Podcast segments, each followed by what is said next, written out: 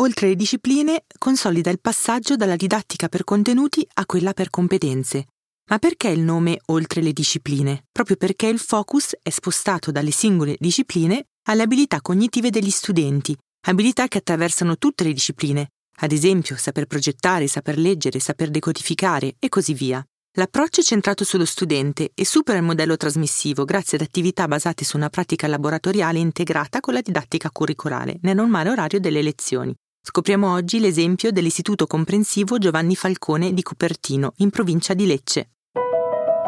Ciao, siamo Michela e Martina di Edunauta, l'esploratore di universi educativi. All'interno di questo podcast ti guidiamo alla scoperta di nuove idee per insegnare, rinnovare e rigenerare la scuola dal basso. Queste idee arrivano dal movimento Avanguardie Educative, nato presso l'Istituto Indire. Idee per insegnare è una serie podcast ideata da Generas Foundation all'interno del progetto Edunauta. Come dicevamo all'inizio puntata, oltre le discipline, permette il passaggio dalla didattica per contenuti ad una didattica per competenze, sostituendo così il modello di scuola trasmissiva con un modello fondato sul learning by doing e sulla didattica laboratoriale. Infatti, abbandona la lezione frontale centrando il lavoro sull'imparare facendo. Lega inoltre teoria, pratica e tecnica e si concretizza nella realizzazione di itinerari che costruiscono spazi di esperienza ad alto potenziale motivazionale per i ragazzi, ad alta valenza orientativa e con il fine di promuovere competenze chiave valorizzando la creatività del singolo tramite laboratori attivi. Questa metodologia parte infatti dall'esperienza per arrivare alla rappresentazione e poi alla generalizzazione. È motivante per il giovane in quanto lo rende autonomo nello svolgimento del compito e capace di assumersi le responsabilità. Ma che cosa sta alla base di questa metodologia? L'idea ha origine da una didattica che non è più centrata sull'insegnamento di separate porzioni di conoscenze, ma sulla costruzione della capacità di apprendere e di imparare ad imparare. Per questo motivo l'organizzazione della didattica viene rivisitata attraverso l'integrazione nel calendario scolastico di attività disciplinari, multidisciplinari, pluridisciplinari, curricolari ed extracurricolari. L'idea di fondo è di sviluppare una didattica ispirata ai principi del problem solving o del project based learning, in cui gli studenti, individualmente o a gruppi, affrontano situazioni problematiche e cercano soluzioni originali, anziché ripetere schemi già noti, quindi imparano facendo e apprendono per indagini, anche facendo esperienza del metodo scientifico, e la metodologia è applicabile in tutti gli ordini di scuola. Nella logica di oltre le discipline, il gruppo classe lavora per realizzare un prodotto culturale che può essere un'opera unica e originale e può assumere la forma di un ebook, un film, un murales o anche un evento culturale. Tutte le fasi concorrono a creare un progetto basato sull'imparare facendo, che permette di apprendere attraverso situazioni ancorate alla vita reale e ridurre così il divario fra i saperi scolastici e i saperi pratici. Nelle diverse fasi di progettazione e realizzazione, il gruppo classe dovrà documentarsi, acquisire specifici saperi disciplinari, ideare, immaginare e curare poi l'editing e quindi pubblicare ed esporre il prodotto finale. Ed ecco ora alcuni spunti per adottare l'idea nella propria scuola.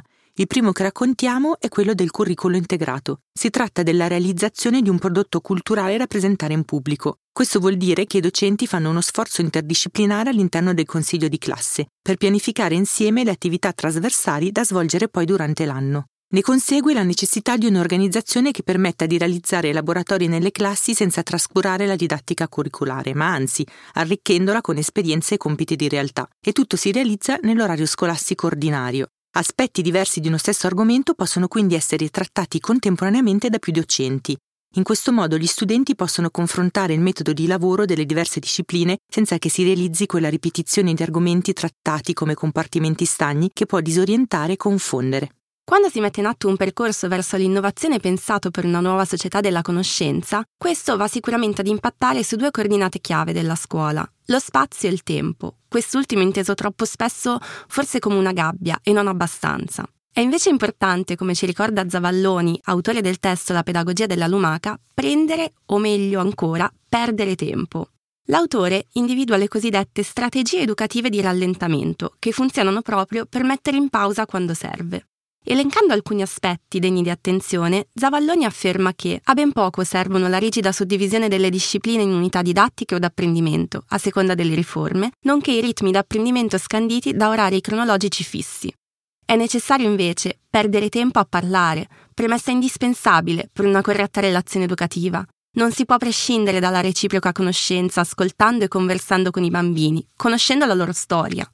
Infatti, continua l'autore, la scuola è un concentrato di esperienze, una grande avventura che può essere vissuta come se fosse un viaggio, un libro da scrivere insieme, uno spettacolo teatrale, un orto da coltivare o un sogno da colorare. La coordinata tempo è infatti fondamentale per le scuole del movimento avanguardie educative. Insieme alle coordinate spazio e didattica, concorre al perseguimento di un obiettivo comune, ripensare il modello di scuola affinché possa rispondere alle esigenze di una società della conoscenza in continuo movimento. Collegata alla coordinata tempo c'è la coordinata spazio. Infatti, in oltre discipline, lo spazio viene sempre più a sovrapporsi al concetto di ambiente, un ambiente inteso in senso proprio fisico, che dilata quindi i confini tradizionali dell'aula, trasformando anche gli ambienti spesso non usati in una scuola, come ad esempio il corridoio, il giardino, le scale e così via, oppure non curati, di cui invece la scuola si riappropria, come se fossero di casa. Ecco quindi che le mura ospitano gli artefatti dei ragazzi, i loro muraris, le foto, oppure delle citazioni suggestive. Tutto ciò concorre a creare un'identità condivisa, co-costruita con i ragazzi, con le loro famiglie, con il personale non docente e con la comunità educante nel suo insieme. Inoltre lo spazio è anche inteso come un ambiente virtuale, ma non per questo meno reale, le tecnologie consentono la ridefinizione di ruoli, di tempi e di relazioni che rendono gli studenti protagonisti artefici di contenuti didattici multimediali autoprodotti, della creazione di contenuti di divulgazione scientifica o di una narrazione digitale. È quindi l'ambiente che si adatta a chi lo vive e non il contrario, proprio come sosteneva Maria Montessori. Un altro modo per adottare l'idea è quella del laboratorio, che inoltre le discipline non è una stanza attrezzata, ma proprio una modalità didattica centrata sulla soluzione di problemi, pensata per aumentare la motivazione e il convincimento degli studenti. I laboratori sono realizzati per interi gruppi classe oppure per gruppi di livello oppure per gruppi trasversali alle classi. Si è evidenziato nel tempo che hanno ricadute positive sia in termini di aumento del benessere che della partecipazione alla vita di classe e anche della motivazione da parte degli studenti e di coinvolgimento delle famiglie. Nei laboratori tutti imparano, perché non sono privilegiati percorsi teorici che escludono i soggetti dotati di intelligenza tecnico-pratica o con disturbi dell'apprendimento o con dei bisogni educativi speciali. L'attività laboratoriale supera lo schema tradizionale che prevede l'acquisizione della teoria e poi l'applicazione della stessa e consente a tutti gli studenti di lavorare a vario modo sul compito di realtà. Nella fase successiva, quella del debriefing didattico, c'è una riflessione teorica rispetto al compito realizzato e una valorizzazione del personale stile cognitivo di ciascuno. I laboratori sono lo strumento principale di raccordo con la valutazione e la certificazione delle competenze. I compiti di realtà realizzati in itinere nelle unità di apprendimento disciplinari e trasversali devono essere valutati attraverso rubriche che ne esaminano gli aspetti cognitivi, tecnici, metacognitivi e relazionali. La risoluzione poi della situazione problema, quindi del compito di realtà, viene a costruire il prodotto finale degli alunni su cui si basa poi la valutazione dell'insegnante. Anche lo studente è chiamato a partecipare alle pratiche di valutazione attraverso delle forme di autovalutazione, come la co-costruzione di rubriche di valutazione oppure tramite la predisposizione di documentazione del proprio percorso formativo, una specie di portfolio. Un'ultima modalità per adottare l'idea è lo sviluppo delle abilità cognitive, il termine metacognizione significa etimologicamente oltre la cognizione e indica la riflessione sulle proprie capacità cognitive allo scopo di migliorare l'efficacia dei relativi processi. Quindi l'approccio metacognitivo rappresenta una modalità finalizzata alla costruzione di una mente aperta, attenta al reale, critica nelle analisi e nelle scelte e che considera la maniera in cui i processi di apprendimento si realizzano. È una strategia didattica che privilegia non il contenuto, ma la modalità con cui l'alunno apprende. Le conoscenze sono varie e svariate, cambiano per tutta la vita, ma quando uno studente conosce la propria capacità di imparare e di organizzare il metodo di studio, ecco che abbiamo realizzato un apprendimento efficace e duraturo. Nell'esempio che vi raccontiamo oggi dell'Istituto Comprensivo Giovanni Falcone di Copertino a Lecce, l'occasione di condurre esperienze progettuali semiprofessionali, con le quali è quindi spesso richiesto un confronto con l'utenza, orienta gli studenti verso forme di pensiero e di analisi che possono costituire un importante valore aggiunto per il loro successivo inserimento nel mondo del lavoro. Questo aspetto, nell'Istituto Comprensivo Giovanni Falcone, viene esplicitato attraverso la simulazione di attività lavorative in collegamento con il territorio, una simulazione che l'Istituto chiama Job and Future. L'aspetto orientativo del modello oltre le discipline si esprime nel passaggio dalla scuola primaria alla secondaria di primo e di secondo grado, con attività finalizzate alla progettazione e realizzazione di laboratori didattici per la simulazione di attività lavorative in collegamento con il territorio. I migliori laboratori che accompagnano tutto il percorso del primo ciclo vengono trasformati poi in aziende, sempre con il contributo teorico e pratico dell'economia aziendale.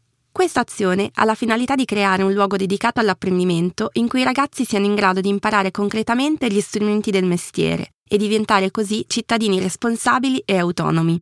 Si tratta di una metodologia che garantisce esperienze sul campo e quindi permette di superare quel gap formativo tra il mondo del lavoro e il mondo scolastico, sempre in termini di competenze e di preparazione. Alcuni esempi di atelier attivati sono l'orto, quindi simulazione di azienda agricola, antichi mestieri, simulazione di azienda artigianale e redazione giornalistica, una simulazione di azienda di comunicazione. I laboratori del Job and Future permettono a tutti gli studenti di realizzarsi in un'attività di tipo tecnico-pratico, che ne valorizzi così l'intelligenza e il talento, superando tutte quelle limitazioni imposte dalle attività didattiche tradizionali, che valorizzano solo alcuni tipi di intelligenza. Riassumiamo ora i punti per cui adottare questa metodologia. Oltre discipline nasce dall'esigenza di ridefinire la funzione della scuola rispetto ai nuovi bisogni formativi degli studenti, ma anche per superare la rigidità della frammentazione delle discipline e potenziare la didattica per competenze.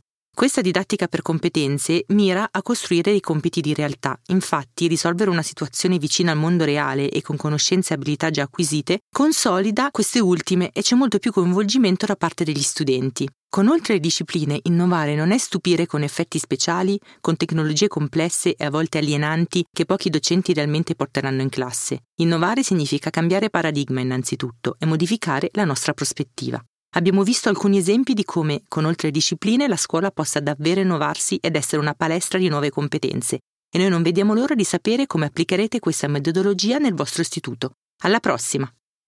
Hai ascoltato Idee per insegnare, una serie podcast ideata da Generas Foundation all'interno del progetto Edunauta.